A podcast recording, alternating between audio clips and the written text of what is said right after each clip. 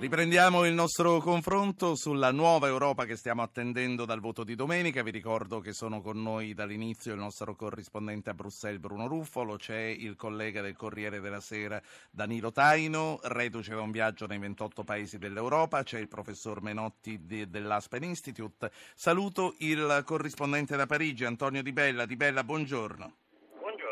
Prima di passare alla Francia però volevo chiudere un discorso che era rimasto aperto e proposto da un ascoltatore con, eh, con, voi tutti. E il nostro ascoltatore che è un sacerdote diceva uno dei dati di questa campagna elettorale è che la Chiesa che spesso viene tirata per la tonaca questa volta eh, sembra un po' defilata. Quindi una decisione eh, della Chiesa di oggi o eh, diciamo così anche un calo nell'etica dei singoli candidati? Che cosa ne pensa Taino dopo questo viaggio? Ma io penso che sia il segno di, di cos'è Papa Francesco. Papa Francesco è meno concentrato, mi pare, sull'Europa, a differenza di, quel, di quanto fosse il Papa precedente. Ha, ha, obiettivi diversi e probabilmente già questo spirito si è sentito in questa campagna elettorale. Antonio Di Bella, che aria si respira a Parigi e in provincia oggi?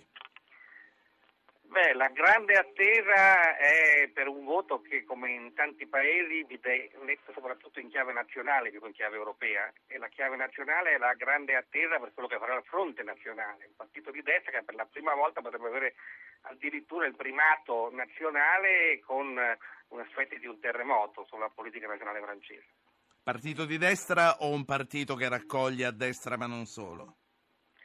È un partito di destra che è molto cambiato, che ha cambiato pelle, eh, con eh, Marine Le Pen che non ha rinnegato le radici ma le ha superate andando a pescare nell'elettorato eh, scontento della crisi economica e quindi eh, andando ben al di là di quelle che sono le sue radici e il suo perimetro tradizionale. Eh, e soprattutto c'è eh, un previsto crollo clamoroso del partito di governo, Partito Socialista, testa a testa dei sondaggi tra OMP, i popolari e il Fronte Nazionale, mentre quel che è certo è che ben staccato al terzo posto saranno i sì. socialisti che sono al governo e che avranno una gatta da pelare non da poco dopo il voto di sì. È, è un partito che raccoglie l'antipolitica? C'è un'antipolitica come in Italia in Francia o ha origini ah, diverse se c'è? È assolutamente sì, ci sono alcuni elementi in comune, alcuni elementi sono uh, diversi ma l'antipolitica è sicuramente una dei carburanti del successo della Le Pen che non a caso dice eh, sia i popolari che eh, i socialisti sono la stessa cosa, ha coniato qualcosa di simile al PDL PNOL, cioè dice UMPS, mettendo insieme le sigle UMP e eh, PS. Sono uguali, non fanno niente, votate per noi.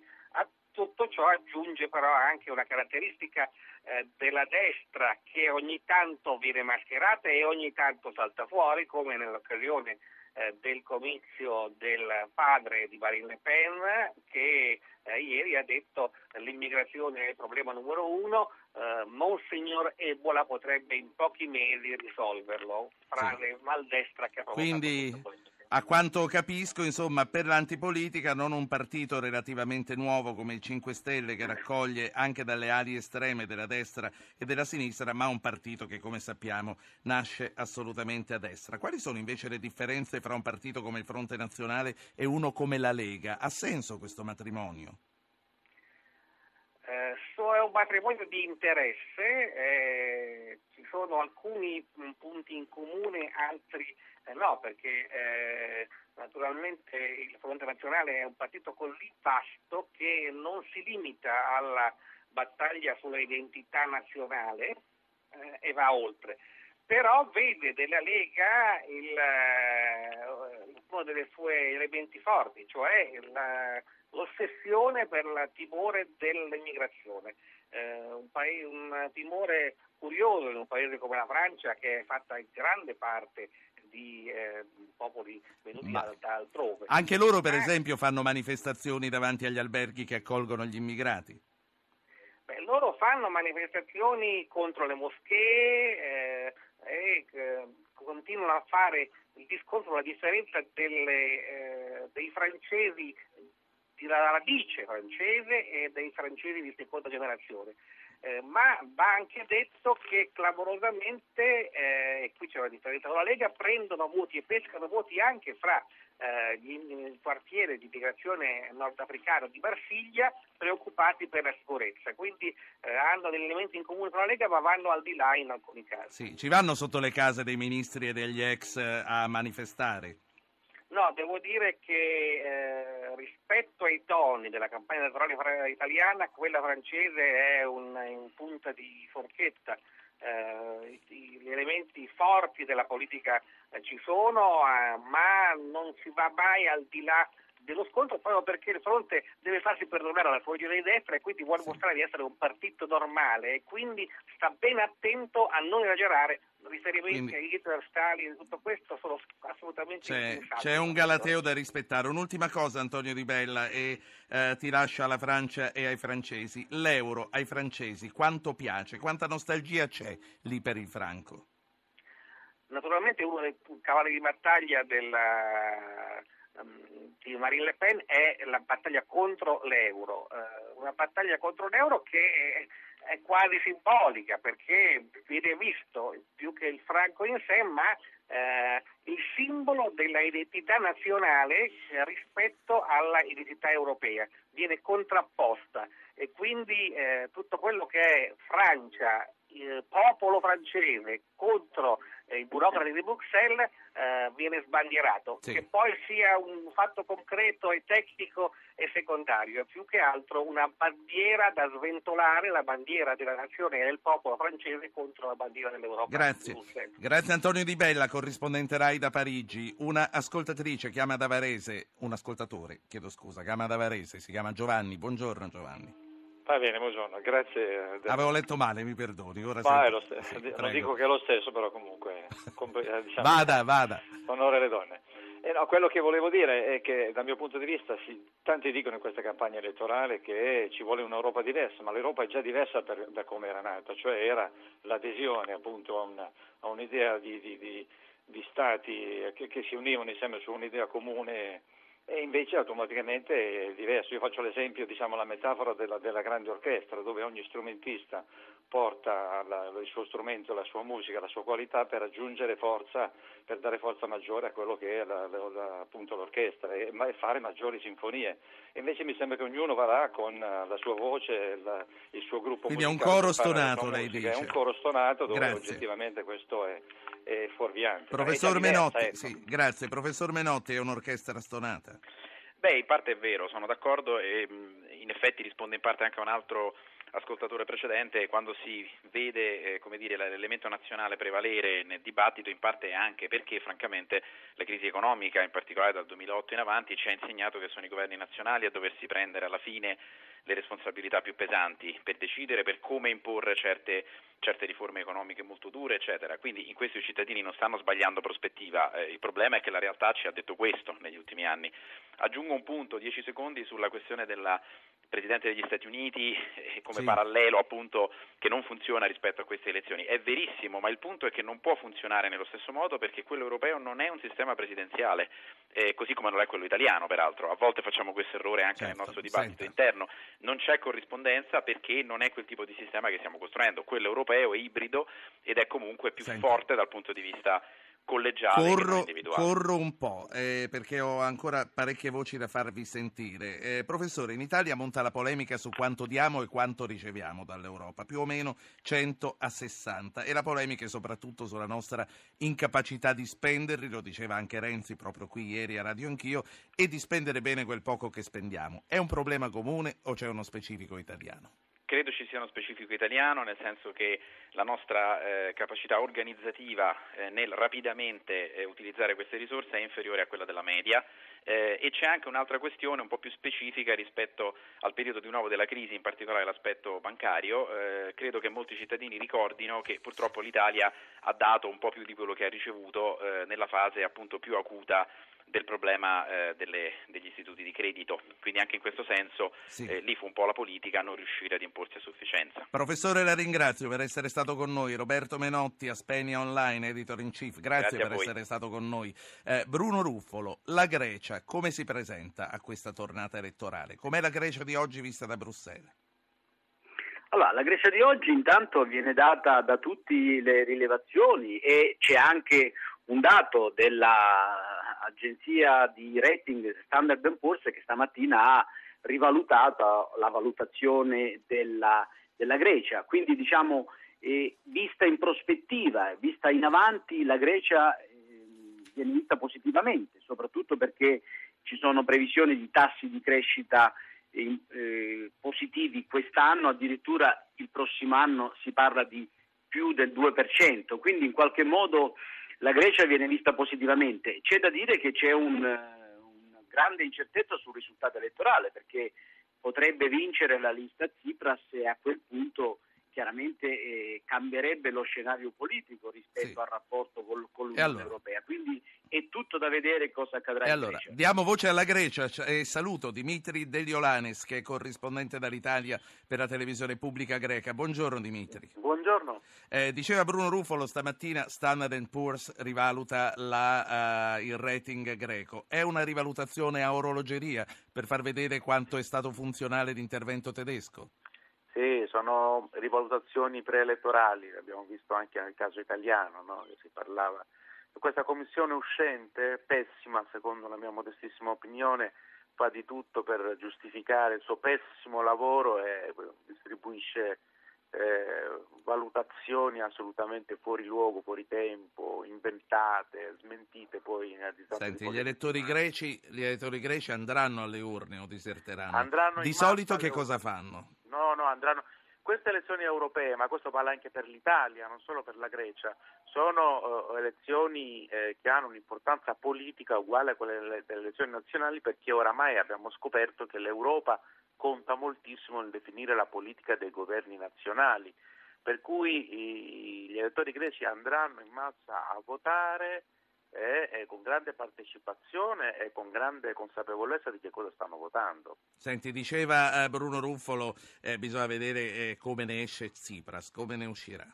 Eh, Tsipras vincerà queste elezioni, sarà primo partito, il suo partito Sirisa, eh, l'unica incognita riguarda la, la differenza tra eh, Tsipras, il, il partito Sirisa e la coalizione l'attuale coalizione di governo, cioè Nuova Democrazia, Centrodestra e Socialisti del PASOK.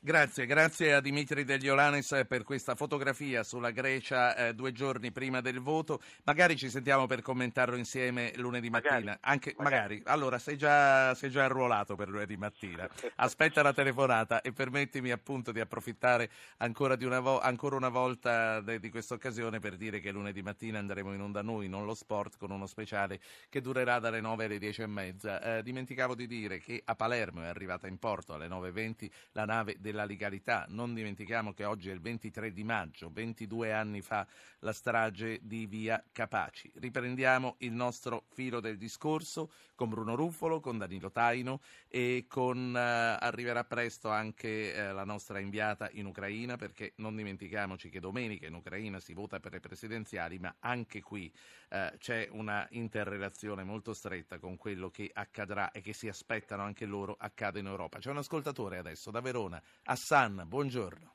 Sì, buongiorno, eh, grazie di avermi richiamato, la ringrazio per questo discorso che le faccio oggi, praticamente io ho sentito tutti i capi dei, dei, dei, dei movimenti e anche partiti politici parlare questi giorni si va sempre, ho sentito come non mi è piaciuto perché si vanno sempre sulle cose personali, attaccare questo, attaccare l'altro, ma se si tratta di elezioni europee, noi oggi dobbiamo sfruttare l'occasione per sentire qualcuno di questi qua come programma parlare di un'Europa vera, nel senso l'unità europea è stata fatta solo sulla moneta, ma nel sociale, nel politico ancora oggi, per non so da quando è nata la comunità europea, non si è ancora fatto niente. Poi c'è un altro discorso, nel, sul discorso della cittadinanza. Oggi in Italia in giro si diceva un paese, perché non cominciamo a dire l'Italia è una nazione con la bandiera che si alza ogni mattina dentro tutte le scuole, che sia private, statali, anche dentro tutte le istituzioni, per sentirsi proprio cittadini di questo paese. Mi piace che, che, noi, che sì, no, noi... mh, mm, ho, capito, ho capito quello che vuole dire, anche quello che sente un italiano immigrato dall'Africa tanti tanti anni fa, che oggi si sente e vuole alzare la bandiera. Grazie. Eh, Danilo Taino, ehm, volevo riprendere la eh, riflessione di questo nostro ascoltatore che dice, insomma, abbiamo un'unione monetaria, ma sul sociale, sull'immigrazione, su queste cose siamo, ne siamo ben lontani. Ma io credo che queste elezioni eh, avranno, avranno un effetto sano sempre la democrazia, eh, il voto popolare è un effetto sano, ma anche quello di mettere un po' con i piedi per terra il dibattito. Eh, dovremmo renderci conto che un'idea astratta di Europa non esiste, esistono tutta una serie di nazioni, le sovranità democratiche stanno ancora nei parlamenti nazionali e quindi dovremo ripartire da questo punto. Difficilmente eh, uscirà un messaggio diciamo così, di più Europa come, come sostengono sì. alcuni. Si tratterà di ridiscutere la strada, il progetto alla fine rimane, probabilmente dovremo cambiarne i tempi, probabilmente dovremo rafforzare le architetture, soprattutto della moneta unica che non hanno funzionato e si sono dimostrate troppo fra- fragili eh, dovremo, dovremo, comunque ripartire da quello che dicono sì. i cittadini e sicuramente i cittadini dic- dicono che c'è, che c'è, un aspetto democratico. Taino, prima di passare alla nostra inviata eh, in Ucraina, dopo le chiediamo anche eh, dov'è, eh, che clima hai trovato tu nel tuo viaggio nell'Europa ex socialista? Sei andato tra l'altro anche in Croazia, l'ultimo a essere entrato. Sì, sì, sì. In generale eh, nell'est europeo c'è una certa cioè, l'elemento principale è quello che succede, quello che succede sul, fronte, sul, fronte, orientale, il vecchio rapporto con, eh, con, la Russia e con il blocco sovietico in precedenza è, è, ancora vivissimo e c'è forte preoccupazione per quelle che sono le iniziative di Mosca e del Cremlino. E si chiede da questo punto di vista all'Europa di cambiare molte politiche, però c'è una grande fiducia nell'Europa, c'è una grande aspettativa, comunque questi paesi vogliono l'Europa, almeno questo è quello che ho registrato io, più di quanto sentono l'Europa più di quanto la sentiamo noi, diciamo così, nella sì. parte occidentale del continente e, e vogliono però che abbia delle politiche forti, non tanto militari direi, anche in parte, ma soprattutto economiche e energetiche, per esempio, per contrapporsi alle pressioni che arrivano da Cremlino. Carmela Giglio, buongiorno. Buongiorno a voi e agli ascoltatori. Dove ti trovi? Do... Io mi trovo a Odessa, la, la, città cosmopolita per eccellenza in questo paese, la città cara alla memoria dei russi e, del, e degli ucraini eh, la città forse che oggi è lo specchio più efficace delle contraddizioni di questo paese che sta per andare al voto ed è davvero un, uh, un segnale, un, un, contrappasso della storia, il fatto che qui è tutto cominciato, la rivolta di Maidan con, nel nome dell'Europa e si va a queste elezioni ecco. presidenziali proprio nel giorno delle elezioni e infatti è, è, una coincidenza molto eh, singolare, non voluta o voluta, non, non, lo so perché si sapeva Però, da tempo, sì. Eh, c'è, c'è un ma, eh, perché in realtà questo voto, queste elezioni presidenziali di domenica non saranno tanto una scelta pro o contro l'Europa, eh, che questa, questa, scelta che è stata il filo, il filo conduttore fino adesso di, di, questa crisi, sarà piuttosto una, una scelta fra due modelli, fra il rischio di una deriva balcanica, cioè di una dissoluzione del, eh, violenta dello Stato e un modello, diciamo così, finlandese, cioè un modello di neutralità fra i blocchi, proprio come fu la Finlandia ai tempi della, della guerra Alla fredda, fine, perché questa sì. è la strada che potrebbe imboccare con la vittoria del grande favorito Poroshenko. Alla fine potrà diventare per il futuro il modello ucraino. Senti, per riprendere la uh, riflessione di Taino, quanta Europa vogliono comunque eh, gli ucraini? Eh, sicura, bisogna, eh, bisogna, distinguere. Eh, sicuramente ehm, per ragioni eh, storiche e culturali, prima ancora che politiche, ehm, eh, le, la parte occidentale del paese eh, guarda, tiene gli occhi mh, puntati sull'Europa occidentale, insegue il modello polacco. Eh, il paese, l'ex satellite, l'ex paese della cortina di ferro che nell'Unione Europea nel nell'adesione al occidentale ha trovato il, il, suo riscatto, ha trovato il suo volano economico, quello sì. è il modello. Sicuramente dall'altra parte c'è, la, c'è una parte del, del, paese, soprattutto nella regione eh, dell'est, in particolare nell'area del, del Donbass, che invece sì. eh, che è più economicamente legata e dipendente da, da Mosca e che quindi ha questa eh, diciamo questo slittamento verso ovest del paese sì. guarda con estrema Bruno Ruffolo, Bruno Ruffolo, com'è vista da Bruxelles la situazione ucraina del momento? Eh, preoccupa moltissimo, preoccupa moltissimo perché l'Unione Europea, è chiaro, è stata protagonista di questa crisi e probabilmente ha commesso molti errori che poi hanno portato a questo risultato. È evidente che c'è il rischio per l'Unione Europea di avere un rapporto di totale contrapposizione con Mosca, perché è evidente che eh, c'è la possibilità che l'Unione Europea e gli Stati Uniti debbano aumentare le sanzioni nei confronti di Mosca e questo per l'Unione Europea sarebbe un gravissimo problema dal punto di vista economico, vorrebbe dire mettere in difficoltà le relazioni soprattutto sul piano delle forniture di energia e questo preoccupa moltissimo eh, l'Unione Europea che è profondamente divisa perché è chiaro che all'interno dell'Unione Europea i polacchi e i paesi dell'est vorrebbero essere molto più duri nei confronti di Mosca, mentre Italia, Germania e Francia frenano, si rendono conto benissimo che i nostri rapporti economici sono talmente stretti che è diverso il discorso rispetto al pugno di ferro oppure alla linea dura che Barack Obama tenta di portare avanti nei confronti di Mosca. Ma sì. si vedrà molto dopo queste elezioni. Si attende di capire se saranno elezioni regolari con un voto normale anche nell'est del paese e poi l'Unione Europea sarà costretta a prendere delle decisioni magari anche importanti. Sì, ma diamo voce all'ultimo ascoltatore che possiamo passare questa mattina. Chiama da Catania, Antonio. Buongiorno Antonio.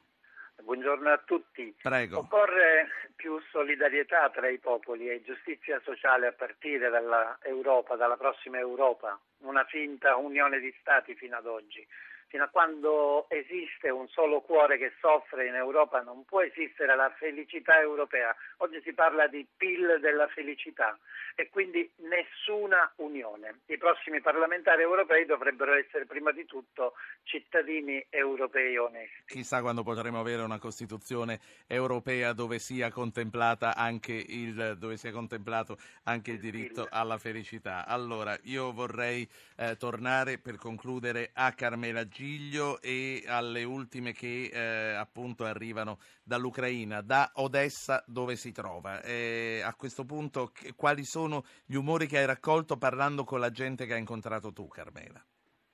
Uh, una voglia di stabilità. Eh, la gente è stufa di questa situazione, ansiosa di, di, una, di una, leadership che possa puntare l'attenzione sulla, sull'economia, sulle questioni sociali che sono il grande buco nero di questo paese che è di fatto sull'orlo della, della bancarotta, soprattutto ora che si è eh, affrancata diciamo, dal vassallaggio verso Mosca. Quindi una sì. ricerca di stabilità e questo quello che la gente cerca nel, nel voto di domenica e questo quello che chiede al, al candidato che il, è dato il grande, per grande favorito Poroshenko, questo oligarca votato alla politica che ha promesso eh, cercando di venire incontro alle spinte separatiste di quest'area del paese, soprattutto dell'est, ha promesso maggiore autonomia eh, regionale, ma al tempo sì. stesso ha anche promesso di salvaguardare eh, l'unità dello Stato per poter poi ehm, accentrarsi sì. appunto soprattutto sui temi dell'economia. Carmela Giglio, grazie. All'ultimo minuto, l'ultimo minuto lo voglio riservare a Danilo Taino e al suo viaggio. Taino, quanto euroscetticismo, a parte la nostra ondata antisistema, trovi negli altri paesi e, quanta, e quanto antisistema ci può essere negli altri paesi come c'è qui e in Francia? Ce n'è, ce n'è sicuramente molta, molta, protesta, c'è molta protesta antisistema, anti-establishment. Dove? Ma, Dove? Beh, sicuramente, sicuramente, in Francia, sicuramente in Italia, sicuramente in Gran Bretagna, anche se è meno anti-establishment, visto che ci sono già un po' di risultati in Gran Bretagna e sicuramente ha vinto il partito indipendentista in perché lì hanno votato anche per le elezioni locali e i risultati ci sono già e vincerà probabilmente anche alle elezioni europee. In questi paesi, questi paesi è forte, però io vorrei dire questa cosa. Teniamo conto 40 secondi, sì. Teniamo conto che noi usciamo da una delle più grandi recessioni della, della storia, o comunque sicuramente la più grande delle nostre generazioni recenti.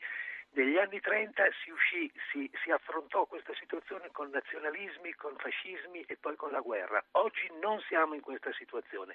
C'è una grande protesta, ma non c'è nessuna ondata antidemocratica. Anzi, io dico che i cittadini europei vogliono più democrazia dall'Europa. Questo lascia ben sperare. E questa grazie. è una grande differenza. Grazie, grazie a tutti per essere tornati. Noi torniamo, attenzione, lunedì per i commenti dalle 9 alle 10.30 e non martedì. Quindi l'appuntamento è subito dopo l'apertura delle urne, lunedì mattina. Grazie a tutti, buon weekend.